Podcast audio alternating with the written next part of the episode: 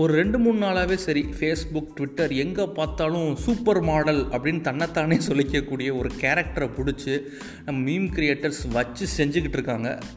யாரை சொல்கிறேன் உங்களுக்கு நல்லாவே தெரிஞ்சிருக்கும். Let's get into the topic என் மக்களுக்கு வணக்கம். சம்பவம் பை அஸ்வர் கேட்டுக்கிட்டு இருக்கீங்க. அதாவது மீரா மித்துன் அப்படிங்கிறவங்க வந்து நேற்று வந்து ஒரு வீடியோ போட்டிருந்தாங்க.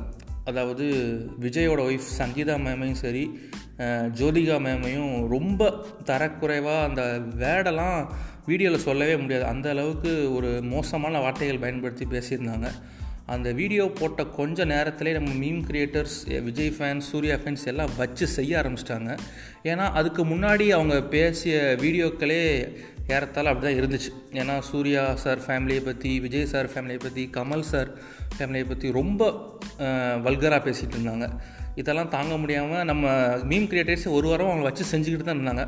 அதை பொறுக்காமல் ட்விட்டரில் வந்து அவங்கள கெட்ட கெட்ட வார்த்தையில் ஃபேன்ஸ் திட்டினதுனால திருப்பியும் இதெல்லாம் பத்தாது இதுக்கு மேலே நான் பேசுகிறேன்னு சொல்லி நேற்று பேசினால நல்லா வாங்கி கட்டிக்கிட்டாங்கன்னு தான் சொல்லணும்.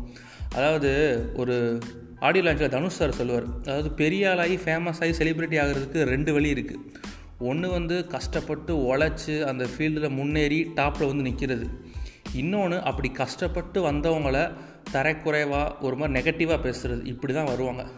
எனக்கு தெரிஞ்சு நெகட்டிவ் பப்ளிசிட்டி இருந்தாலும் அது ஒரு பப்ளிசிட்டி தானே அப்படின்னு நினைக்கிறாங்க போல மீரா மிதுன். அதனால தான் இப்படி தரக்குறைவாக எல்லாத்தையும் பேசிக்கிட்டு இருக்காங்க. இது எங்கே போய் முடிய போகுதுன்னு சத்தியமாக எனக்கு தெரியல. ஆனால் கண்டிப்பாக ஒரு ஃபுல் ஸ்டாப் வச்சே ஆகணும். ஸோ இந்த மாதிரி நம்ம லைஃப்பில் நிறைய நெகட்டிவ் தாட்ஸ் நெகட்டிவ் பீப்புளெலாம் இருப்பாங்க. அவங்கெல்லாம் ஜஸ்ட் இக்னோர் பண்ணிவிட்டு நம்ம வேலை என்ன நம்ம என்ன பண்ணிக்கிட்டு இருக்கோம் அதை மட்டும் பார்த்தாலே போதும்னு நினைக்கிறேன்.